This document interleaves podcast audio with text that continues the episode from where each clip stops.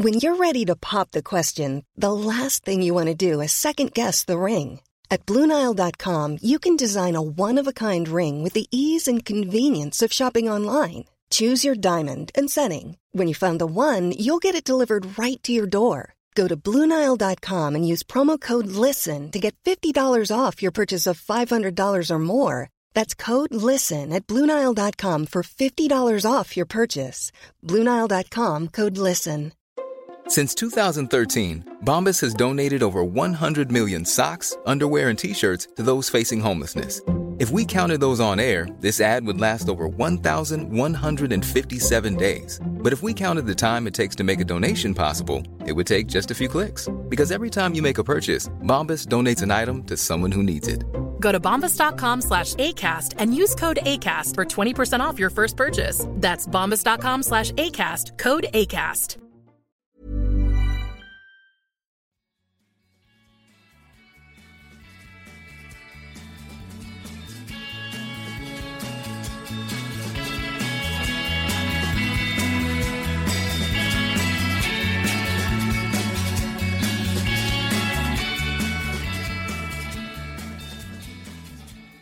Välkommen till Klacken.nu mina damer och herrar. Riktigt glad att ha Andreas Holm i mina hörlurar. Hur mår du? Jag mår bara bra tack. Alltid lika roligt att få vara med dig. Det gläder mig att höra. Det gläder mig. Det hade varit tråkigt om det hade varit annorlunda, men det gläder mig att du säger så. Ja. En av få ljusa punkter för tillfället. oj, oj, oj. Ja, det, det verkar vara tufft då. Ja, du vet ju hur det är. Mm. Ja, jag förstår vad du menar. Um, ni som inte vet vem Mr Holm är, är du ju ett stort Dortmund-fan.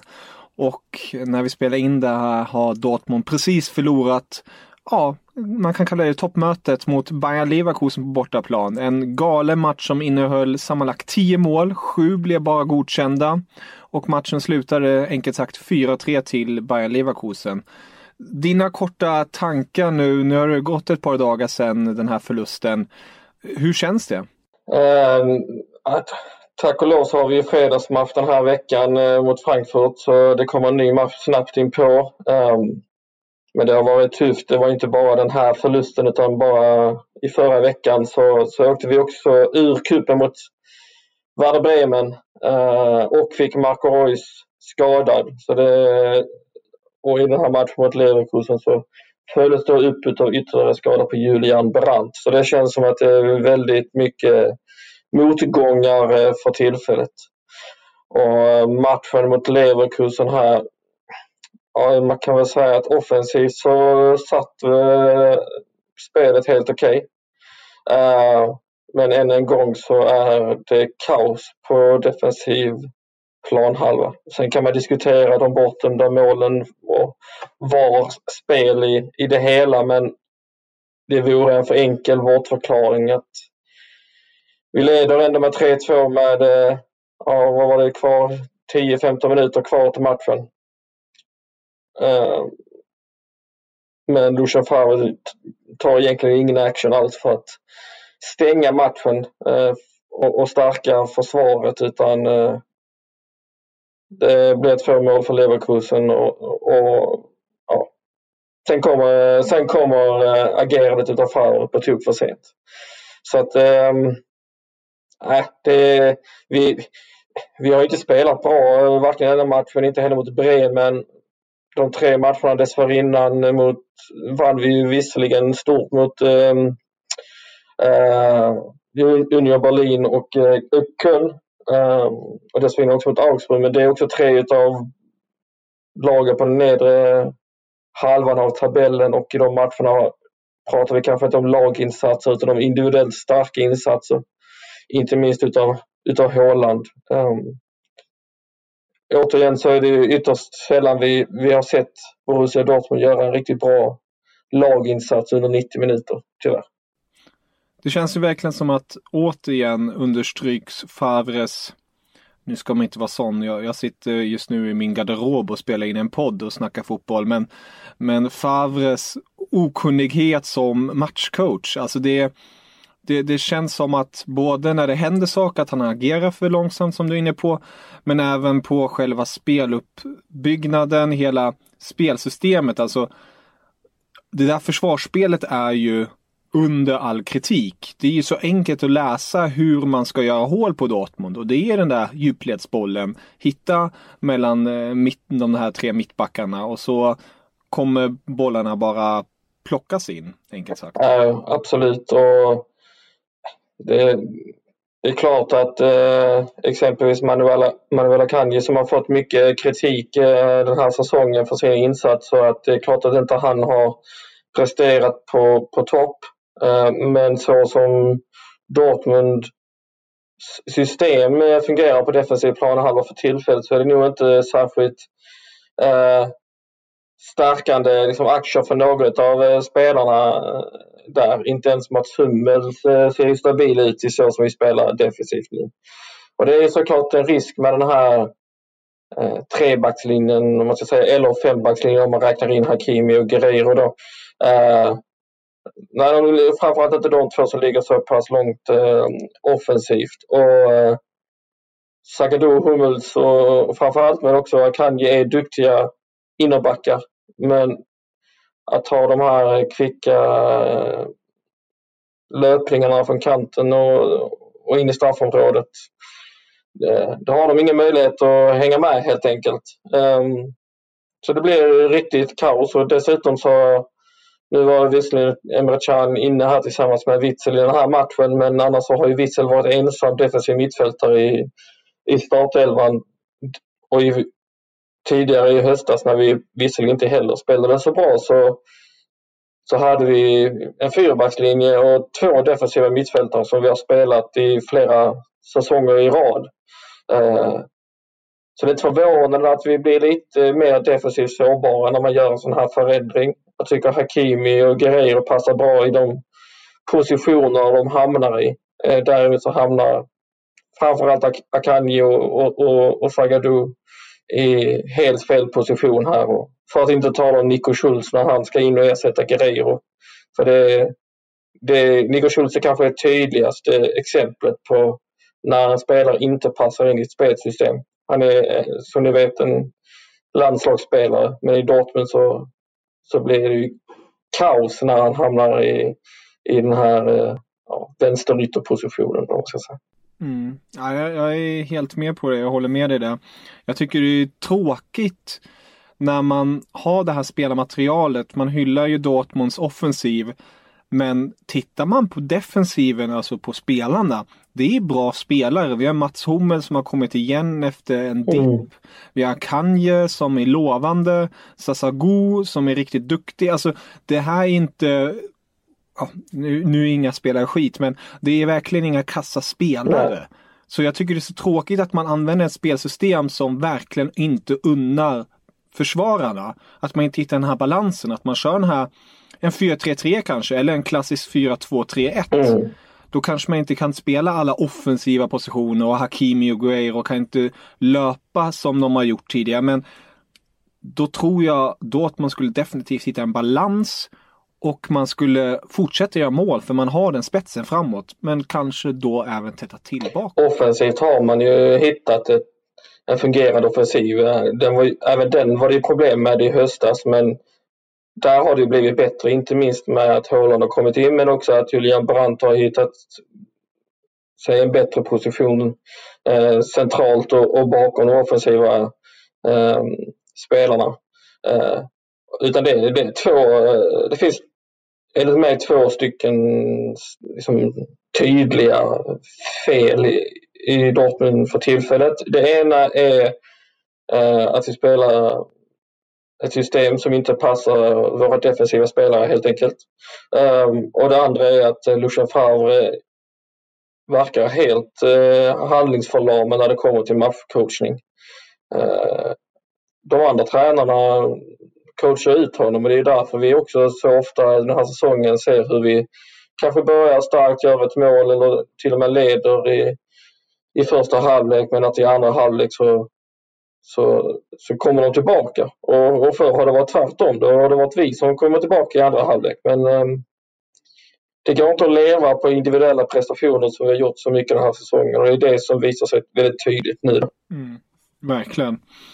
Ja, vi får se hur det går som sagt med Dortmund och med Favre. Han har ju på något sätt slinkat sig ur den där rollen att hela tiden bli kickad. Han har ju det. Ja, det känns ju så. Och, eh, Kicker uppgav ju så sent som idag att även om vi skulle förlora här på fredagskvällen mot Frankfurt så kommer inte Favres tid vara över riktigt än utan först när kanske Champions League-platsen är i fara. Å andra sidan förlorar vi mot Frankfurt och Leverkusen och, och, och Gladbach eh, vinner sina matcher så, så är vi utanför um, Champions League-platserna. Så då lever det ju farligt. Så, uh, uh, och det gäller ju också, målet den här säsongen var ju att um, ta hem titeln och om man inte nu skulle lyckas med det så skulle det i alla fall vara ett seriöst försök. Och ett seriöst försök i det här fallet tror jag att väldigt många är överens om att om inte Favre ser att defensiven behöver rättas till så behövs det komma in någon annan som ser och rätta till den delen. Verkligen. Ja, vi får återstå, vi får återstå, vi får avvakta helt enkelt och se mm. vad framtiden har att ge. Men jag tror att du är inne på någonting. Jag är ledsen för din skull, men jag har svårt att se att Dortmund kommer hitta rätt spår och ta hem den här titeln. Jag, jag tvivlar inte på att de kommer vara uppe i toppen. Men de kommer inte vinna titeln den här säsongen i alla fall. Just nu så är både, eh, framförallt Bayern München, eh, Leipzig är ju har haft lite mer knackigt här i början på våren men jag är övertygad om att de kommer att gå starkt här under våren också så småningom. Eh, och bland de, två, eh, de tre lagen så är Dortmund de, det svagaste för tillfället och lägg där till att det kommer ett dubbelmöte mot PSG som börjar redan här nästa vecka. Då. Ehm, jag har ju dock eh, känner mig ganska säker på att, att vårt Champions League-äventyr tar slut där. Eh, vi knappt tänka på hur, eh, hur vår defensiv ska ta oss an PSG. Å andra sidan så i höstas var det just i Champions League mot Barcelona som vi för en gångs skull visade upp ett, ett bra försvarsspel. Så kan hoppas att det finns någon form av Champions League-gud där som, som, som räddar oss. Som vill ha kvar Dortmund? Ja, precis. ja. Om, om man blickar lite mot truppen i sig, laget, spelarna, ryktena. Eh, det har ju nog inte undgått någon att ryktena kring Sancho blir allt större och starkare. Eh, det förvånar förmodligen inte de flesta heller att Sancho kommer lämna i sommar. Det känns som att det var, ja, det, det var, när säsongen startar visste man om nästa sommar försvinner han.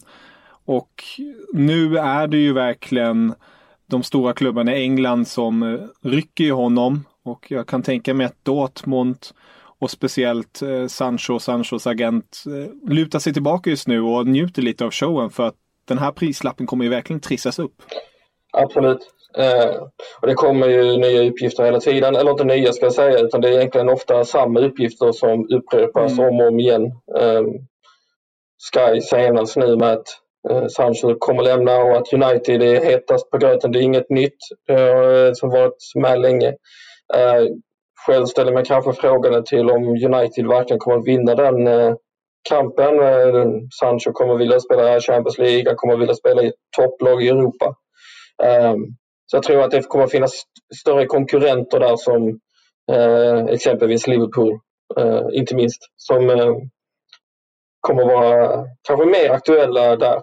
Jag tror såklart också att Sancho försvinner i, i, i sommar. Eh, inte minst eh, om vi inte vinner eh ligan. Så att, eh, ja, vad ska man säga om det? Liksom, det, det är väntat såklart. Liksom, Sancho värvades och han slog igenom. Och Dortmund är ju tyvärr eh, en, ett mellanstopp för många. Eh, det är en, eh, en liksom en tecken och en symbol som Dortmund själva försöker tvätta bort um, genom att inte tillåta för mycket klausuler, utköpsklausuler och så vidare. Men så som vi ligger nu, att vi är ett lag som inte riktigt når hela vägen fram. Ehm, men med mycket publik, stort fönster för andra klubbar så är vi tyvärr en av de klubbarna som som, ja, där många säger att de kan vidareutvecklas för att ta nästa steg till de där riktigt stora klubbarna. Um, vi, måste, vi måste vinna ligan.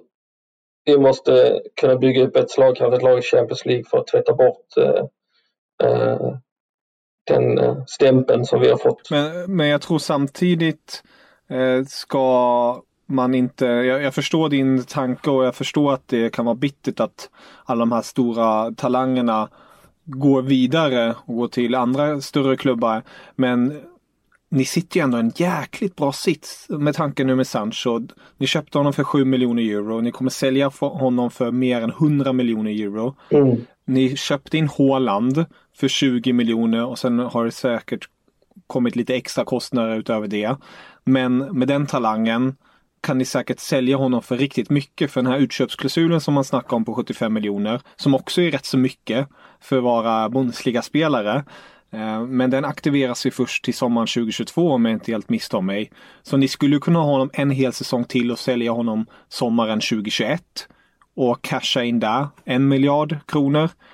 Och sedan, vem vet, eh, kanske, nu, nu har jag svårt att se det, men Dortmund borde i alla fall göra sig ett försök.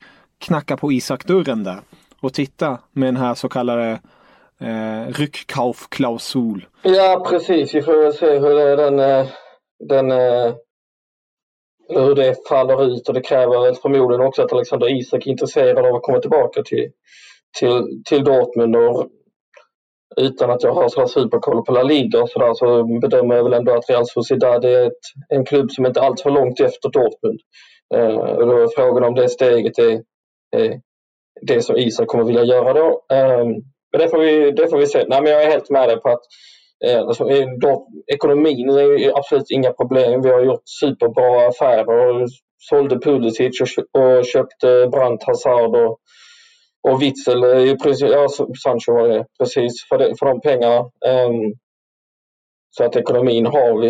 Eh, det är bara det att för att vi ska lyckas behålla spelaren som Sancho eh, i det här fallet så då måste vi ju bli eh, en tyngre Champions League-konkurrent egentligen.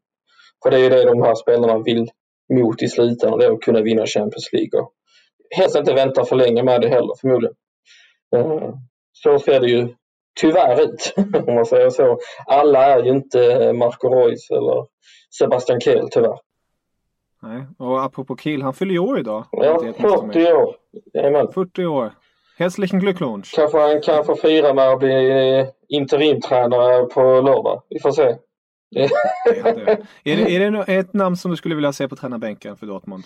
Ja, nej, jag vet inte. Svårt. Han är ju helt oprövad i den rollen ska ju sägas. Men han är ju redan högst involverad i Dortmund som eh, har licensspelaransvar eller vad det nu är. Manager coach-aktigt. Eh, manager coach, vad säger jag? Manager, player manager. Ja, precis. Och det, det, jag vet Jag tror att det finns betydligt eh, eh bättre namn och, och, och, och plocka in. Eh, inte för att jag har några sådär i bakhuvudet just. Eh. Det skulle vara roligt och lite jävligt men ja, Bayern München gör det ju på Dortmund ibland. Plocka Rose från Gladbach. Få in en sån Men Mönchengladbach är ju ganska trötta på just eh, oss att plocka. jag har ju, det finns ju en tränare som jag tror att det finns väldigt mycket mer att plocka ut av och det är ju Pal Dardai. Eh, en personlig favorit som jag tyckte gjorde ett grymt jobb i, i Hart under de åren. Liksom. Men att han eh, ska komma till Dortmund i det här läget är ju kanske inte sannolikt. Du gör ju en fantastisk radioövergång för mig här. Du, du bara smalnar oh, vägen och bygger upp alltihopa. Så att jag bara kan kliva in där. Du nämner Heta Berlin. Och det är ju klubben som det snackas om mest i Tyskland just nu. Det är ju, jag tror på alla första sidor när det kommer till tysk fotboll är det ju en viss Jürgen Klinsmann som frontar. Och det är efter att han har slängt in handduken efter 76 dagar som huvudtränare i Heta Berlin. Och det också efter man har precis haft ett fönster bakom sig vart Hertha Berlin är det laget bland de topp fem ligorna som har värvat mest. Alltså, det är ett storsatsande Hertha Berlin vart han har snackat och sagt att nu kommer vi. Och nu har han fått, eller han har inte fått, han, han har klivit tillbaka på grund av bristande ja, förtroende säger han. Han hade en liten Facebook livesändning igår kväll hemma hos sig väldigt fascinerande. Eh, vad häftigt kan man säga. Tänk dig Jan Andersson kliver in bara, jag kör Facebook Live 18.00 om ni vill ställa frågor och uh, lyssna på vad jag har att säga.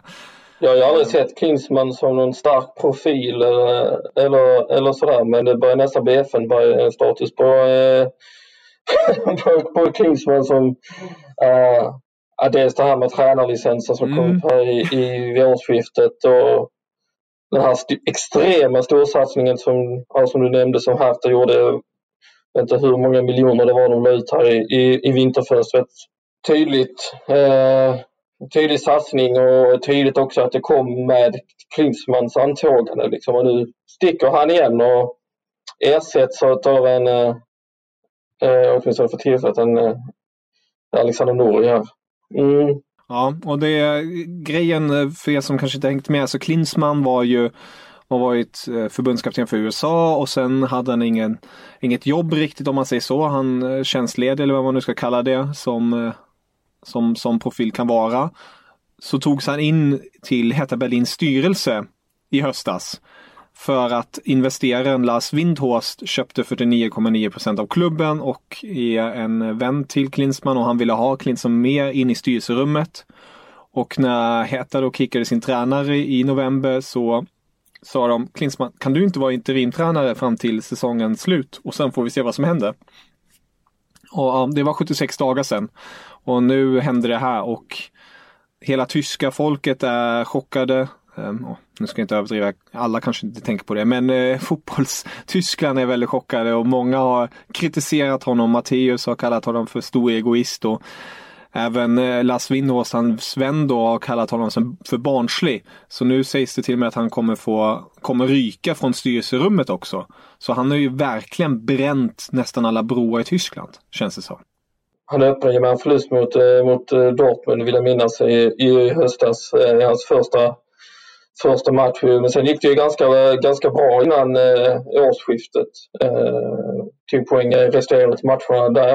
Eh, men det har ju, även om resultaten kanske har blivit någorlunda bättre för Hertha så jag tror de har gjort sju mål på, på åtta matcher eller sånt där. Det är inte någon sprudlande fotboll eh, från den delen av huvudstaden. Eh, så jag, jag tror eh, det känns som att Klinsmann eh, han eh, känner själv att hans eget namn väger tungt men eh, för mig så brukar jag, jag litar på Mikael Pretz. Jag tycker han, är, han, han brukar oftast ha rätt eh, och jag, jag har svårt att säga att det kommer bli någon så här åtminstone inte någon negativ skillnad med att man plockar in en interimtränare som, som Alexander Nouri här. Ja, det blir väldigt intressant att följa som sagt och se hur det går. Man kan ju säga att Robin Quaisons hattrick i helgen kanske var spiken i kistan eller vad man nu ska kalla det. Det sista för Klinsmann att han inte orkade mera. Um, så ja, vi får helt enkelt se. Du, du nämner där Ehm, inte det målrikaste laget i staden. Det finns ett annat lag i Berlin, eller det finns flera lag i Berlin, nu ska jag inte vara sån, men i Bundesliga. Det är Union Berlin och där har ju en Sebastian Andersson för ett tag sedan skrivit på nytt kontrakt med klubben för att hans kontrakt skulle gå ut. Men samtidigt har ju klubben och även han sagt att det ändrar inte på så mycket. Eh, när han får lite bättre lön nu men en flytt i sommar är ju fortfarande aktuell och han siktar ju på Premier League. Ja, det gör han ju rätt i. Men ju, han, han, har ju hittills gjort en fantastisk säsong i, i, i Union Berlin, liksom hela klubben. Jag tippar dem i och för sig eh, 11 vill jag minnas, så det är där de ligger nu. Um, ja, någon, man får passa på när man vet att man har rätt någonstans. Jag tänker inte gå igenom resten av tipset. Men um, jag tror att Andersson absolut blir kvar där en säsong till minst. Uh, han, uh, han, eh, ja, han visar verkligen framfötterna. Liksom. Jag tror att får han ett år till i Union och fortsätter leverera så är det rimligt att ta nästa steg sen. Eh, Premier League är också så här, vad, det, vad menar man med, med Premier League? Är det Aston Villa eller är det City? Liksom? Det är, och Liverpool. Det, det är ett stort spann däremellan. Mm, ja. jag, jag skulle så. vilja ranka honom mer till Aston Villa nivån att han skulle vara en riktig nyttig targetspelare. um, med hans storlek och styrka. Ja, men det var ju en annan ganska nyttig targetspelare i Bundesliga här säsongen i Sebastian Haller som men, men jag, nu, nu, ska jag inte vara så att jag är eh, jag, jag, är ett stort fan av Haller och eh, självklart har han också någonting i det här att göra men West Ham i sig är ju verkligen en klubb tyvärr som har en historik att sluka duktiga spelare. Eh, ha extremt och sen bara, det blir ingenting. Jag hade ju hoppats att United hade plockat Haller. Jag tror att han skulle passat som handen i handsken där. Att de hade fått den där, nu när Lukaku har försvunnit, att de fick den här targetspelaren och kunde spela tillsammans med Rashford, Martial och så. Alltså det, han, han har sån fin touch, han har sån fint rörelsemönster. Han ska spela i en klubb som kan ge honom bollar och han får inte så mycket bollar i West Ham. Så det är, nej, det är tragiskt när sånt där händer. Ja, det håller jag helt med om. Eh, eh, så bra som han var i Frankfurt eh, vis, Titta Jovic i Real Madrid också. Det är ju också fel steg. Den ena gick till för låg klubb, den andra gick till för hög klubb. Alltså Jovic var, ah, nej. Också så. Alla, alla borde gå till Dortmund. All, all, tillbaka till, då har ni lite för många anfallare. ska ni plocka in Isak också, då, då blir det jäkla mycket. Ja, vi ska ju, uppenbarligen ska vi inte ha mer än en anfallare åt gången. Eh, så att, eh, det verkar vara taktiken. Ja. ja. Men du eh, Andreas, hur känner du annars då? Vi har ju också ett, du nämnde dem tidigare, ett RB Leipzig som har gjort det, ja, väldigt bra den här säsongen. Haft det lite tufft. Nu har det varit lite blåsväder kring Emil Forsberg och hans fru. Jag vet inte om det har undgått någon. Hans fru gick ut och skrev ett Instagram-inlägg som man gör nu för tiden där hon säger att ingen får behandla dig så, menar då på Emil Forsberg och man säger att det var en pik mot Nagelsmann. Nagelsmann ska ha gått ut och sagt att han inte har sett det som en pik för att hans namn inte står någonstans. Och ja, ett stort debacle. Emil har ju suttit nu på bänken senaste tiden på grund av Dani Olmos intåg. Och eh, jag tror vi, vi har också påtalat det tidigare, alltså det här är ju början på slutet för hans del i Leipzig, tyvärr. På ett sätt tror jag. Absolut. Och han är ju lite små, småsur emellanåt. Det vet man ju. Om man har följt Emil Forsberg genom karriären så eh, åtminstone i medialt så, så ibland så kommer det lite gliringar och, och, och, och att, ja, generellt sur sådär. eh, och den här, ja, sen han hade den här fantastiska säsongen där han vann, eh, jag vet inte om han vann poängligan, men assistligan åtminstone så har det ju faktiskt gått på andra hållet, måste man vara ärlig och, och, och säga. Um, och det, jag har väldigt svårt att se att han är kvar i Leipzig efter den här säsongen. Eh, jag vill inte heller påstå att Nagelsmann har gjort fel som inte har spelat honom för att eh, oftast har alternativen varit bättre. Eh, tyvärr, men eh, vi får se hur det går för Leipzig. De har inte vunnit i år ännu men eh, det var ju ett starkt resultat får man ändå säga. Jag spelade 0-0 i München i, i helgen som var här så jag tror ändå att de är på gång faktiskt.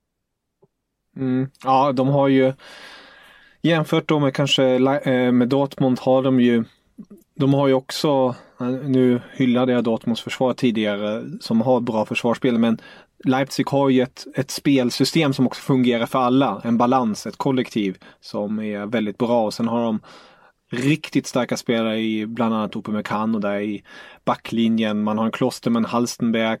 Eh, har varit lite småskadad men gör det bra när de spelar.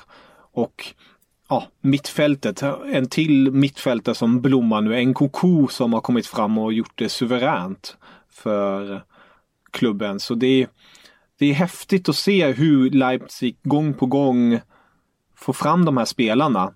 Ehm, man kan ju alltid skylla på att de har mycket pengar i, i ryggen men det är ändå inte så stora pengar de lägger på de här spelarna. Det är bra scoutingnätverk och ja, har man en Ralf Rangnick i i själva Red Bull-föreningen så, så har man redan ett stort övertag på det mesta.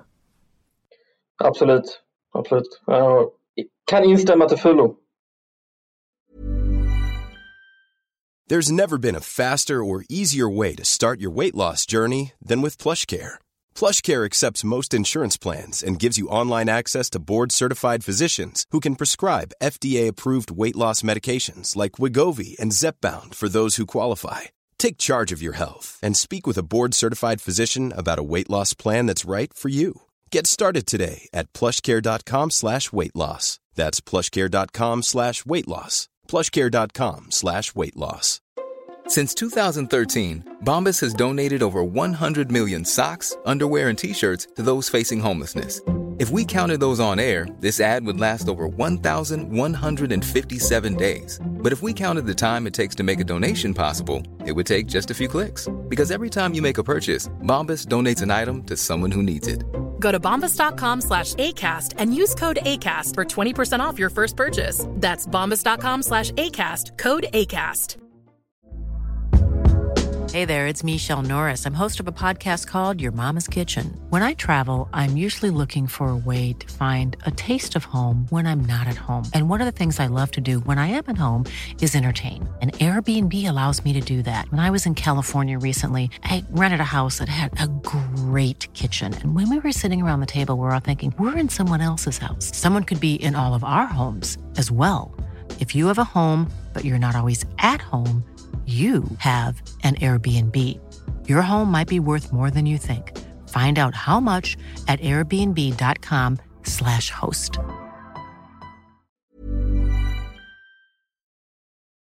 Jag kan instämma till fullo. Ja, ja förstår. Men eh, Andreas, vi får se som sagt eh, när vi spelar in det här. Det är torsdag kväll. Ni kanske hör det här på fredag. Och då spelas det ju en match Dortmund mot Frankfurt som du var inne på i början här. Eh, en viktig match med tanke på eh, förlusten nu senast. Man, två förluster i rad om man räknar in kuppen. PSG väntar därefter ett Bremen på bortaplan och sen ett Freiburg på hemmaplan. Så det, det är ett tufft schema, enkelt sagt. Hur är din magkänsla? Ja, ja det är den, den, den magkänslan är åt helvete.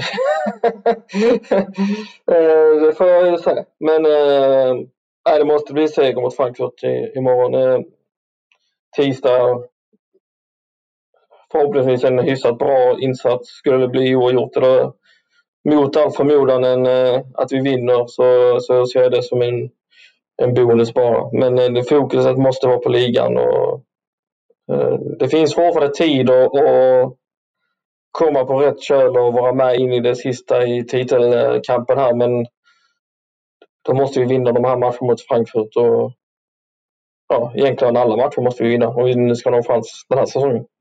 Vi får se hur det går helt enkelt. Andreas, tack så jättemycket för idag. Det var ett sant nöje. Så ser fram emot att prata framöver så får vi se vilket, vilken mood du är på. Om det är ja, magkänslan är något bättre eller om den är lika, lika bitter på, på det sättet, på den fronten. Vi får se. Vi får hoppas på det. Auf Wiedersehen. Ciao.